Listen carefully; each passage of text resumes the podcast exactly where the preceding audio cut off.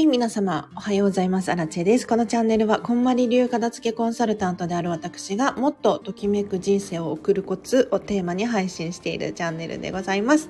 ということで、本日もお聴きいただきありがとうございます。早速、今日のテーマなんですが、今日はですね、お片付けに集中する方法について一緒に考えていきましょう。はい。あの、お片付けの方法手段ってもう世の中にたくさん出回ってるじゃないですか。それこそ私はこんまり流片付けコンサルタントなので、こんまりさんが編み出したこんまりメソッドっていうのをお伝えしているんですね。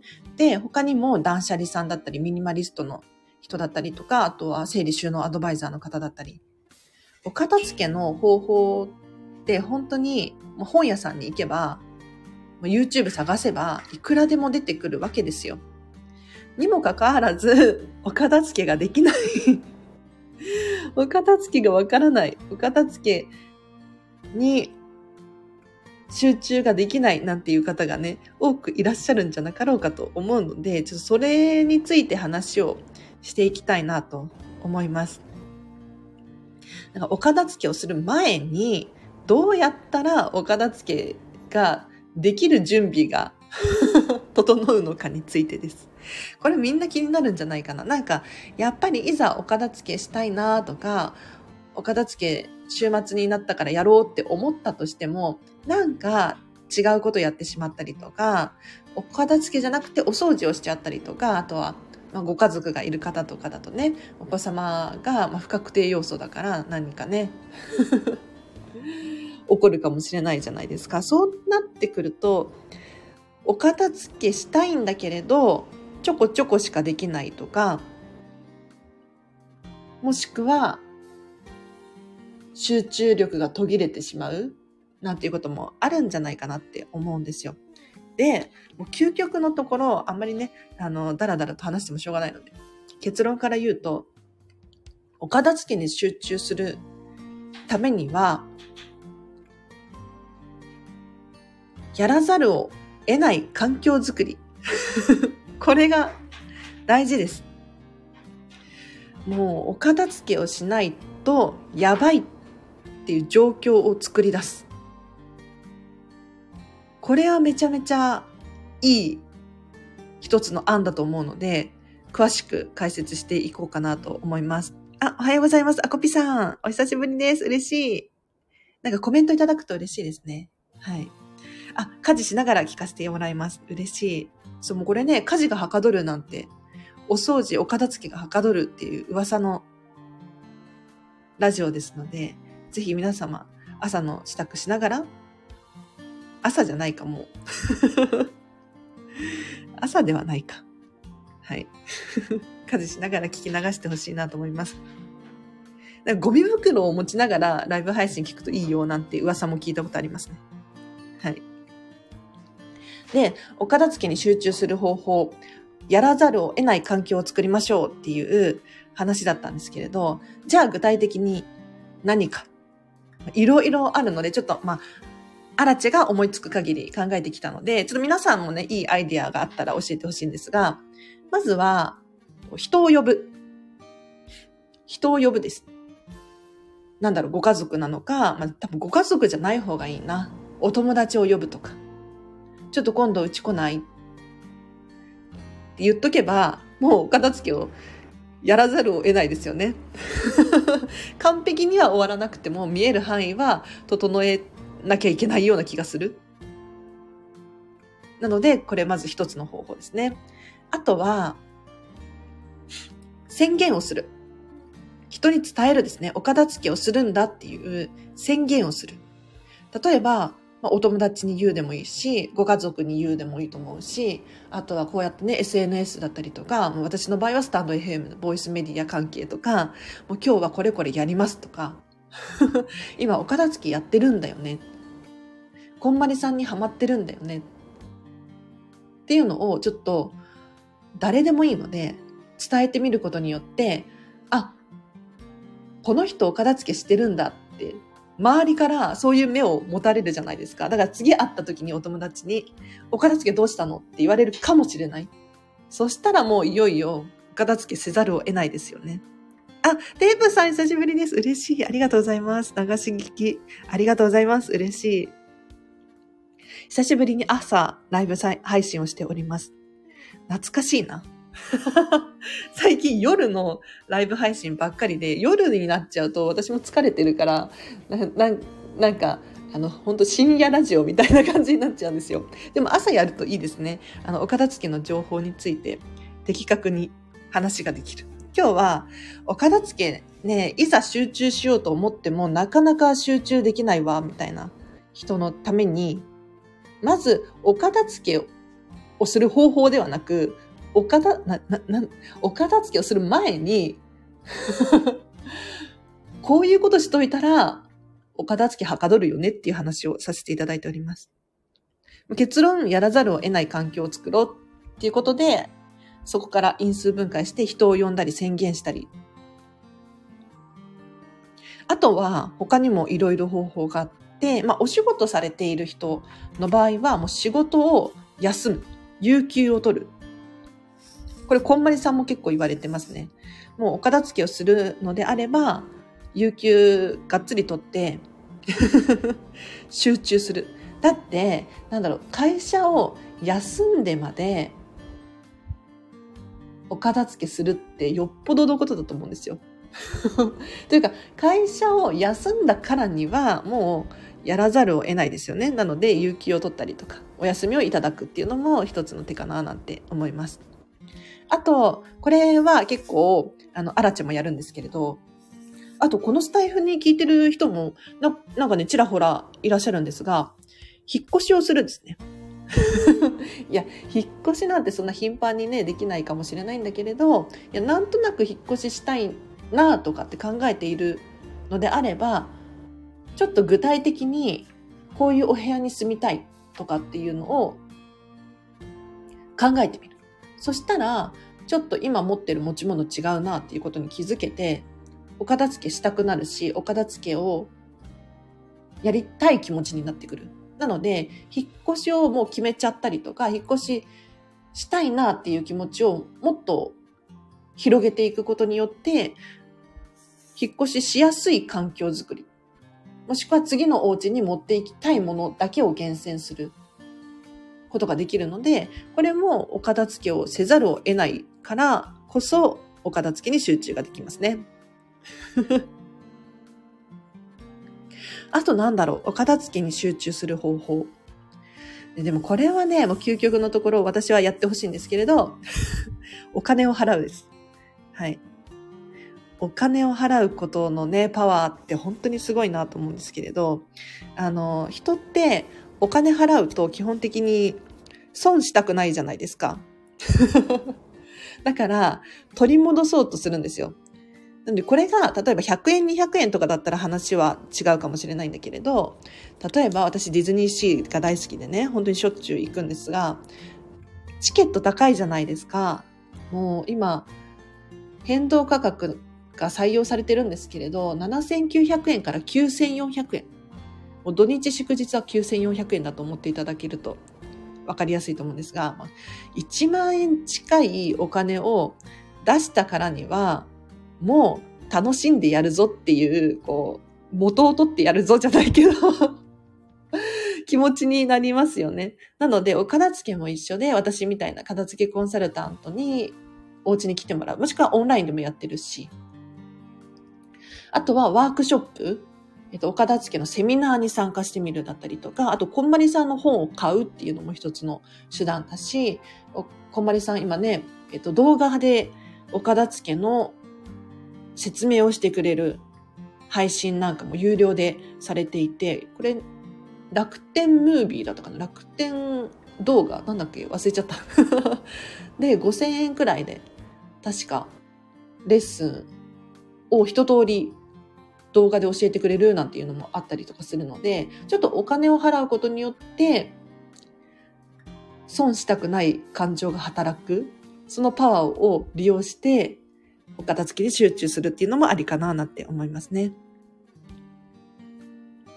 あと、お片付けに集中する方法、何があります？皆さん。ぜひぜひ教えてください。やっぱりね、もうそうせざるを得ない環境を作るって本当に大事だなってつくづく思いますね。私も、あの、お片付けのレッスンがある日、対面でもオンラインでも同じなんですけれど、まずは自分の環境を整えようっていう気持ちになるんですよ。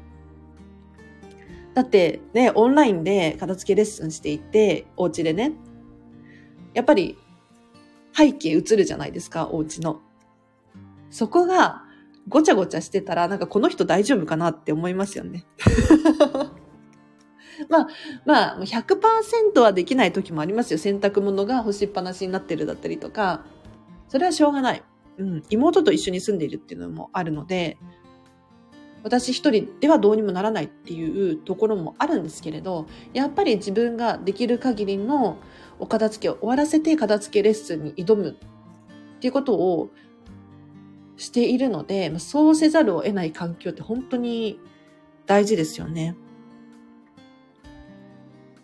あ、テープさんからやろうと思った時にすぐやる習慣がつくと、ちょっとずつ片付けも進みやすい気がします。お、ありがとうございます。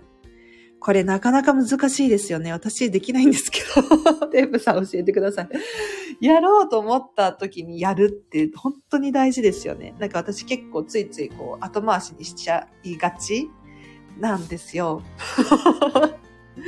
ね、全然あの片付けコンサルなのにうまくできないんですが、あ、リオンさん、おはようございます。そうそう、今日は集中力、お片付けの集中法ですね。はい。話をしておりました。あ、いつこさん、いらっしゃいませ。おはようございます。あ、手をつけたらやるしかないやつです。なるほどね。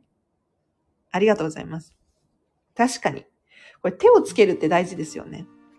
あの、人って、お片付けについてもそうなんだけれど、やる前から不安になったりとか、やる前からできなかったらどうしようとかって思いません？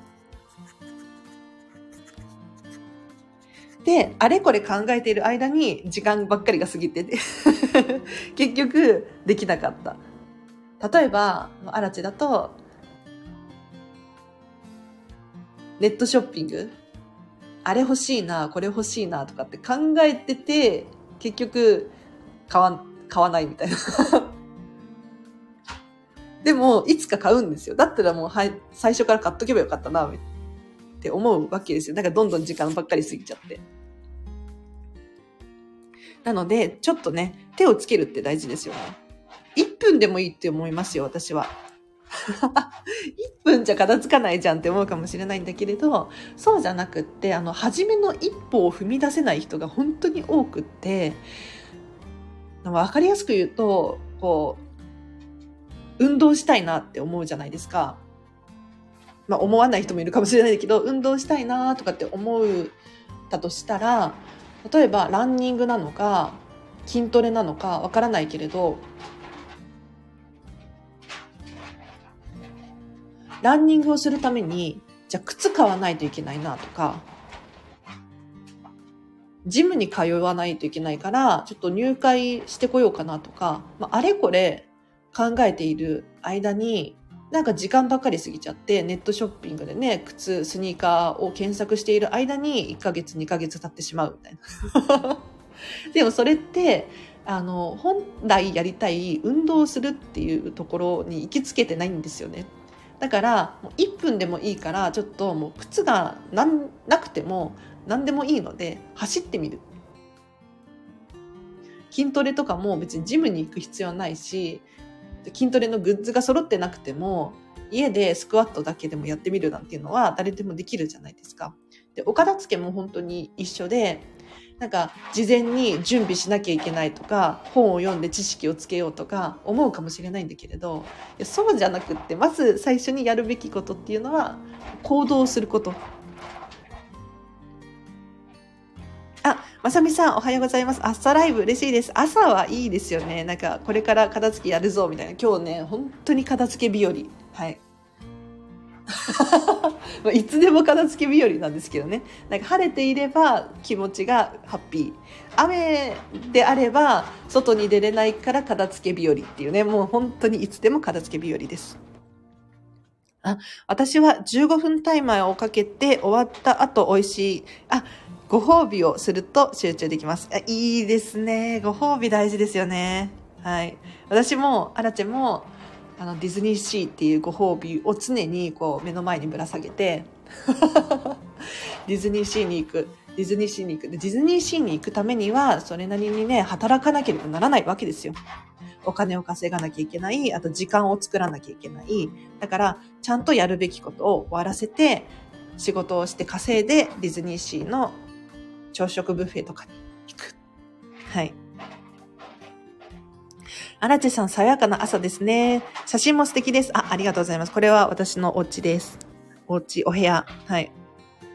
あの、うちはそんな広くなくて、ここのお部屋と、えっと、寝るお部屋の二つを妹と一緒に住んでいる感じですね。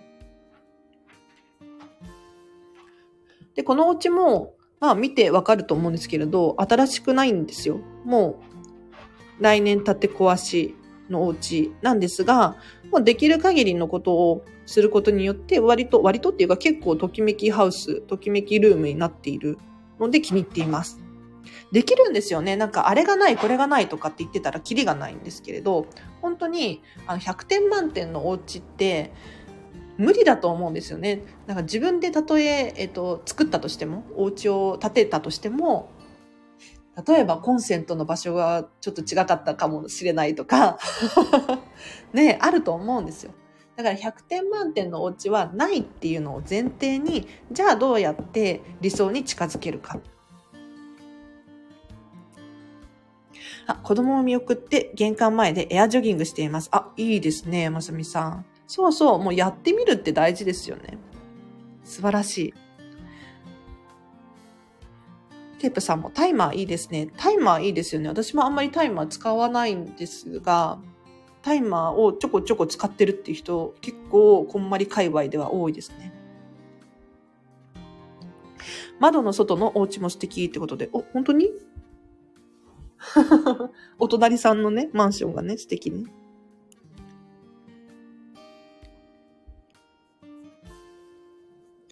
そう、窓に窓いいですよね。窓開放的だから、窓 何もしてないんですけれど。そう、あと今ね、喋ってて思い出した、思いついた、片付けに集中する方法なんですけれど、あのね、これ本当に効果的なのでやってほしいんですが、全部出す。全部出す。あの、コンマニメソッドでお片付けをする特徴はカテゴリーごとに全部出すっていう特徴があるんですよ。なので、キッチン片付けようかな、玄関片付けようかな、じゃなくって、じゃなくって、ぜひ皆さん本当にこれ、私ね、プロなんで、あの、言うんですけれど、プロの言う通りに、ちょっと一回やってほしいんですが、お洋服ならお洋服を全部お家から出してください。クローゼットや引き出し、あとは、かける収納だったりとか、ポールハンガーみたいなね、のとか、あと玄関先に置いてあるお洋服、ソファーとか 椅子にかかっているお洋服、もうすべてのお洋服をお家の一箇所に集める。で、これをすると、もう、いよいよ出しちゃったから お片付けせざるを得ないんですよ。本当に。出したら出しっぱ出しっていうわけにもいかないじゃないですか。で、全部出すって言ってるんです、私は。で、全部出すと本当に山のような、もうこんな山がお家に出来上がるんですよ。いや、あのね、お家が広くって山にはならないくらい広げられるっていう人もいるかもしれないんですけれど、あの、基本的にお洋服出してくださいって言うとみんな山になりますね。で、山になった状態では、その日、ね、眠れないかもしれない。眠れないかもしれないし、そのお家では、ちょっとうまく、こう、活動ができないと思うので、もうお片付けをせざるを得ないですよね。だから、とりあえず、もうひっくり返す。ひっくり返すだけひっくり返して、やるか、しょうがないやるか、みたいなのもありかな、なんて思いますね。はい。皆様いかがだったでしょうか？参考になりました？あの、お片付けをする方法っていうのは、もう本当にこんまりメソッドに限らず、もういろんな方法で皆さんに合った手段を選んでほしいなって思います。コンパニメソッドっていうのは、もうときめきで自分の好きっていう感情を元にお片付けしていく方法なんです。ただこのね、なんか、ときめきって意味わかんない。ときめきって何？ときめきがピンときません。私、ときめくもの持ってないですとかね。あるんですよ。そういう人は別にこんまりに限らず全然違う、なんだろう、断捨離さんでもいいと思うし、えっ、と、トヨタの片付けみたいなのでもいいと思うし、他の方法手段をいろいろ試してほしいんです。ただ、そのお片付けの方法がこれだけ出回っているにもかかわらず、いざお片付けをしようと思ったら、なかなか作業に入れなかったりとか、週末やろうと思ってたけれど予定が入ってしまったとか、命に関わるものじゃないので、お片付けって。結構優先順位的に考えると低いんですよね。割と。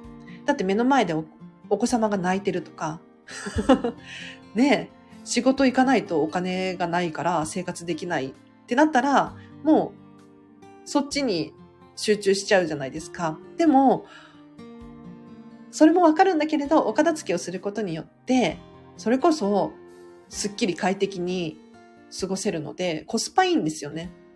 どう考えても。もう自分への自己投資だと思って本当に取り組んでほしいんですが、例えばお掃除、家事、何お料理？家事ってなんだ？掃除とか、えっ、ー、と、洗濯が簡単に終わりますよね。お片付けが終わってれば。あとは、お金が増える。余計な買い物をしなくなったりとか、同じものを買ってきちゃったりとか、そういうことがなくなりますよね。なので、もうお片付けを終わらせた方が、もうすべてうまくいく。すべてではないか。なんだろうな。結構うまくいく。ので、ぜひね、お片付けの優先順位上げてほしいんですけれど、今日、えっ、ー、と、お伝えしましたね。やらざるを得ない環境を作る。お片付けをせざるを得ない環境を作ることによって、ぐぐっと集中してお片付け終わらせましょう。あ、アラチェさん、いつもアドバイスありがとうございます。チャッピーさん、いつも聞いてくださってありがとうございます。皆さん、あの、ぜひレターとか質問等あれば、私に聞きに来てください。あの、お片付けって、あの、終わりがないんですよ。本当に、あの、終わりがないって言ったらちょっと絶望するかもしれないんだけど、そうじゃなくって、どんどん磨きをかけることができる。私も、あの、お片付けは、2年、3年前か、に、3年経たないか、前に完璧に終わらせたい、終わらせたんですけれど、そこから終わらせてからがスタートで、もっといい方法ないかな、もっといいものないかな、もっと自分が快適になる方法を日々模索してるんですよね。でも、お片付けが終わらないことには、ここまで行きつけないんですよ。なので、ぜひお片付けを終わらせて、より一緒に磨きをかけていきたいなと思います。命に関わらないけど人生にはかかります、関わりますよねって、もう本当にテープさんおっしゃる通り。そうそう。別にお片付けができなかったからといって死ぬわけじゃないので、別に、あの、はっきり言ってやらなくてもいいと思うんですけれど、でも、お片付けをやることによって、もう本当にここにもね、理解してくださる方がたくさんいらっしゃるんですが、人生は変わりますよね。明らかに。え、不要になったテレビを友人に譲りますとかっていう衝撃発言が悦子さんから すごいな。なんかあの、粗大ゴミとか、リサイクルゴミだったりとか、ついついね、後回しにしちゃいがちなんですけれど、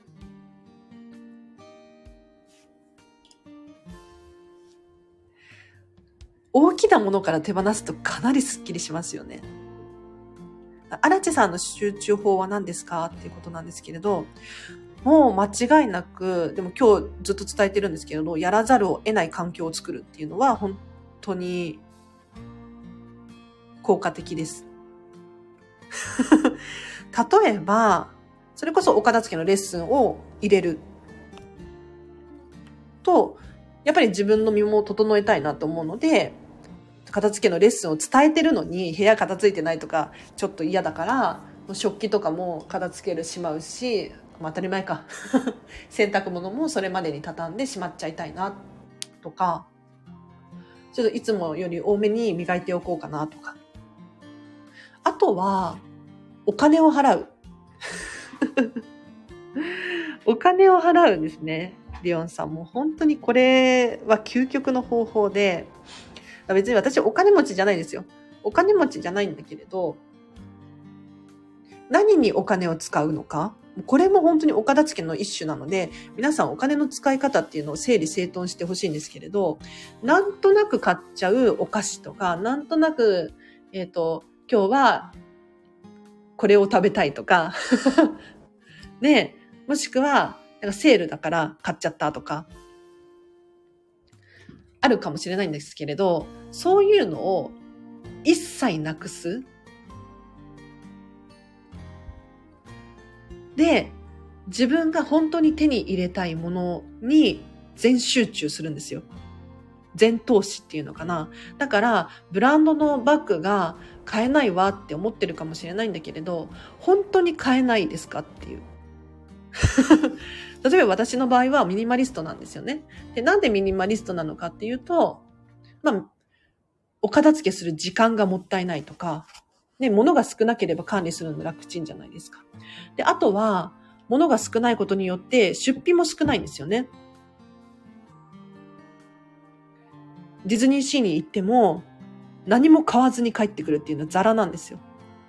でも、いや、これ流行ってるからとか、人気だからとか、友達も買ってるからとか、そういう理由でどんどんちょこちょこ使っていくと、1000円がいつの間にか1万円になって、10万円になって、なので、自分が欲しいもの、例えば最近大きな出費だったなって思うのは、まあ、こんまり流片付けコンサルタントになるっていうのもそうだし、お片付けを学ぶっていうこと。多分これ合計で私、100万円近く使ってるかもしれない。待って、やば。元取れてないな、そう考えると。元取れてないわ。でも、でも知識にはなってる、なってますよね。だから、もうお金を払うことによって、えっ、ー、と、例えば片付けコンサルタントを雇うことによって、まあ、他にも英語のレッスンとか、えー、パーソナルトレーニングだったりとか、ね、今時いろいろありますよね。この日までにこれこれやってきてください。ライズアップに30万払ったらもう、もう仕方なくやる、やらざるを得ないね。そんな感じです。あ、昔の50インチですが、まだよく映りますよ。おえつこさん、いいですね。あの、なんか別に新品だからとか最新型がいいっていうわけでもないなって最近は思っていて、なんか私の場合、まあお家見てわかると思うんですけれど、結構古めのもの、古めの家具、リサイクルのものだったりとか、あるんですよ。で、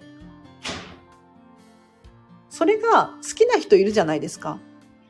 本当に。アンティーク用品が好きな人だから、その人のときめきによって、もう、何でもいい。何でも正解。だから自分が一見ね、これ必要ないから捨てようって思ってるものがあったとしても、それを日本中探したら、実は必要としてる人がいるかもしれないので、そういう可能性を考えると、割と手放しやすくなったりとかもしますよね。アコピさんがダイニングテーブルと椅子を手放します。待って、それ大丈夫？いい判断気に入っていましたが、場所取るし、物をポイポイ置いてしまい、旦那と話して、一度手放して、ローテーブルでの生活始めてみます。素晴らしい。ありがとうございます。なんかやっぱり、あの、本当に最近もう片付けレッスンしてて、大きなもの手放す人多いです。なんか気づきですよね、それこそ。なんかダイニングテーブルっていらないかもしれない。なんかずっと、あの、やっぱり高い買い物だったものだったりとか、あとは当時気に入っていたとか、思い出があるとか、こういったものって手放しにくいし、あと大きさが大きくなってくると、手放すのもめんどくさくなったりとか、何か躊躇したりとかしちゃうんですけれど、でも究極のところ、本当に自分をときめかせるものを厳選した生活って快適なので、周りの目とか関係なくテレビがいらないのであればテレビ手放す。本当にテレビ手放しましたは多いですね。特に最近は多いかもしれないですね。うん。なんか逆にスマホで十分とか、パソコンで YouTube 見てるとか。あとは、なん、なんだろう、もう家具とか手放すっていうのはザラにあるし、あと、車？車手放すとか、本当に。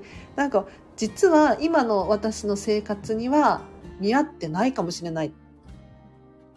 だから当時は便利で使っていたけれど、ずっとね、使っているうちに時代も変わるし、変化していくし自分も。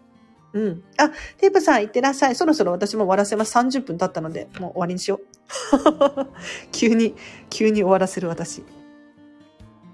今も荒地さんのライブ聞きながら和室の棚のお片付けします。あ、症状どうしたらいいのかな？あ、チャッピーさん、症状どうしましょう？あ、ピアノ手放した人です。出た。そうそうそう。ピアノを手放す人もいましたよね。もうめっちゃで大きな決断だったと思うんですけれど、すごい、本当に。すごいな。私の元にはいろいろ手放す人がいて嬉しいですよ。ピアノ、テレビ、車、ダイニングテーブル。すごいな。でも多分手放したことによって、そこに新たな空間が生まれるわけじゃないですか。そしたらよりときめくものを置けますよね。あ、吉弘さんも手放した派ですか？テレビあ。うちもテレビないんですよ。あ、テレビない人多いな。なんかこのスタンド FM 界隈多いかもしれないですね。なんかボイスメディアとか、ね一軒家を買うときにソファーとかダイニングテーブルとか大きいものをたくさん買いましたが、3年、ソファーも3年ぐらい前に手放してしまいかな。3年ぐらいに手放し、あ、3年ぐらいに手放し、8年使ったダイニングテーブルもさよならします。たくさん手放して広く居心地のいいお家にしたいです。あ、いいですね。でも、8年も一緒にいたんですね。すごい、もう大活躍だったと思いますよ。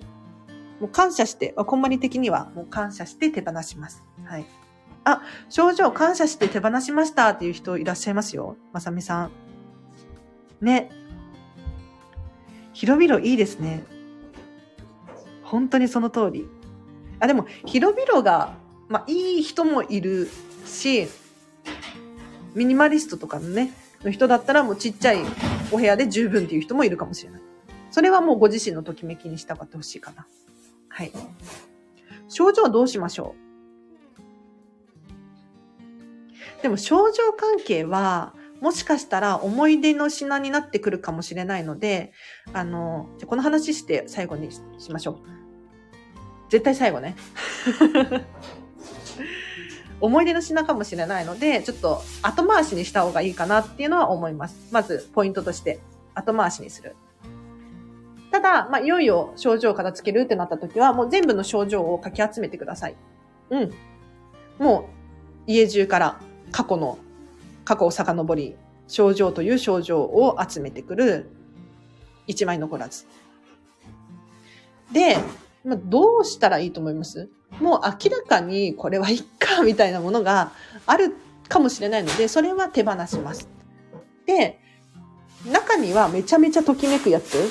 例えば私、アラチで言うと、えっ、ー、と、もう7年、え、7年前になるんですけれど、アイルランドっていう国で、あの、ワンホリ行ってたんですけれど、当時語学学校に通ってたんですよね。で、その語学学校の卒業証書みたいな、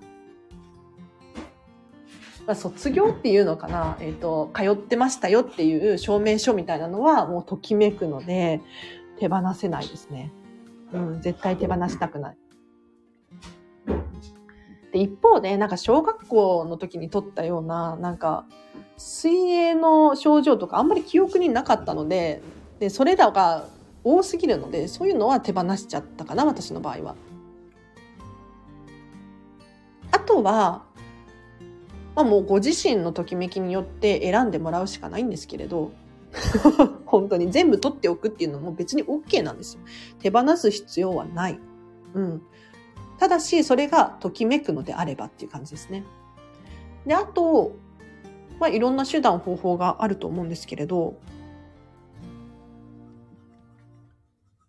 あ、アコビさんが症状、写真撮って手放しました。いいですね。もうそれも一つの手ですよね。なんか書類関係とかはデータ化しちゃう。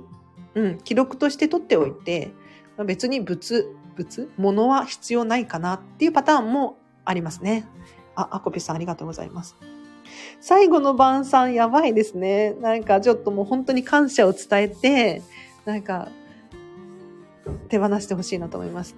あの、物、って結局、次の人に渡るのか、もしくはね、ゴミとして出すのか。これって一見全然違うように思うかもしれないけれど、あの、私は第二の人生を進むっていう上では同じことだと思ってて、結局、物、物、まあ、人間もそうなんだけれど、えっと、分子原子で成り立ってるじゃないですか。だからこの分子原子が次の人に回る。で、ゴミとして出したとしても、燃えちゃったとしても、その分子原子っていうのは形を変えて、なんか他の物質になる可能性があるので、これは変わらないなって私はちょっと 科学オタク 理系なので思いますね。あ、写真をいろいろ撮って手放すはよくやりますよね。ってことで、アコピさん、いいですね、いいですね。あ、皆さん結構写真撮って手放すことしてる人多いね。こんまり流で感謝することを教わったので感謝して手放します。素晴らしい。そうそう、なんかね、ありがとうって言うと、なんか、あの、心に、心が軽くなるというか、腑に落ちるというか、なんか、よかったなって。それがなんかちょっと辛い気持ちでお別れすると、ああ、やっぱり捨てなきゃよかったな、みたいな。うん。かもしれないので。お、写真、とあ、写真がたまるパターン。確かに。それもあり得る。なんかデータの片付けだよね、今度はね。だから、やっぱり厳選して、本当にときめくものは残しておく。そうじゃない。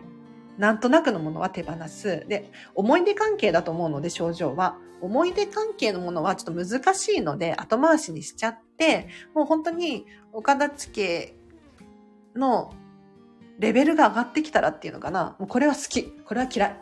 これはときめく。これは必要。なんか判断が早くなってきて時に手をつけるっていうのもありかなって思います。はい。では今日は以上にします。お知らせがあって、あの、22日火曜日だったかな？3月22日の夜9時半から45分間22日火曜日の午後10、えー、と9時半、21時半から10時15分まで、このスタンド FM で、えっと、こんまりコンサル仲間とライブ配信、コラボラ配信をしています。えっと、私と同じ名前のちえちゃん、ちえちゃんっていう子がいるんですけれど、ちえちゃんは3児のママで片付けコンサルタントなんですよ。で、さらに皆さん知ってるかもしれないんですけれど NHK のこんまりレッスンドキュメントみたいなドキュメンタリードラマみたいなのに出てたことがある人なんですよね。うん、で当時はお客さんとして出ててちえちゃんは今は片付けコンサルタントとして活動しているんですけれど、この子と、えっ、ー、と、何をするかっていうと、私のコーチングを受けてくださったんですよ。ちえちゃんが。えっ、ー、と、人間関係片付けるとか、昨日もやってて、会議の片付けやってて、いや、会議、主婦必要ないじゃんって思うかもしれないんですけれど、例えば家族会議とかありますよね。家族会議とかもあるし、あとはママ会とかもそうだし、あと PTA のなんとかとかもそうだと思うんですけれど、会議の片付けについて説明をね、えっと、コーチングをさせていただいたんですけれど、22日にちえちゃんがちょっとアウトプットさせてほしいとかって言ってて、そう。どういう変化があったのか、もしくは変、もやもやしていることは何なのか、アウトプットしようっていうことで、ちょっとライブ配信でこんまりコーチングがどんな影響を及ぼしていて、どんなメリットがあって、ま逆にデメリットがあってとかかもしれないんですけれど、気になる方いらっしゃったら、あ、こんなことやってるんだなっていうのを思ってほしいな。そうそう。感謝大事ですよね。これからは物選びも慎重にやっていって、手放すものも少なくて、少なくできたらいいなというのが目標です。あこぴさん素晴らしい。いや、本当に、いや、私も本当にそれなんですよ。なんか、物に限らず、えっ、と、お別れって辛いじゃないですか。で、人との別れ。植物とかもそうかもしれない。動物とか、とか、あとはもう物もそうなんですよ。結局、あの、たくさんたくさん全部を受け入れていたら、手放す時が来るので、それは辛いですよね。厳選したいですよね。あ、ソラダさん、こんにちは。ありがとうございます。嬉しい。でもね、もう終わりなの。あ、PTA の片付け、PTA の、例えば会議とか、あと PTA の、なんだろうな、時間の使い方だったりとか、これらはお片付けができますよね。あ、そうそう、22日9時半からスタイフで荒地さんコラボ。そうそうそう。ちえちゃんとコラボです。ちえちゃん、どっちもちえちゃんだな。こんまりコンサル、ちえさん多いんですよね。だから私はもうアラチェで行こうと思って、名前が被るんで。そう。あんまりリアルで知恵っていう人出会わないんですけれど、なんかこんまりコンサルタント3、4人くらい、もっといるのかな？わかんないけど。200人しかいないのに。知恵かぶり。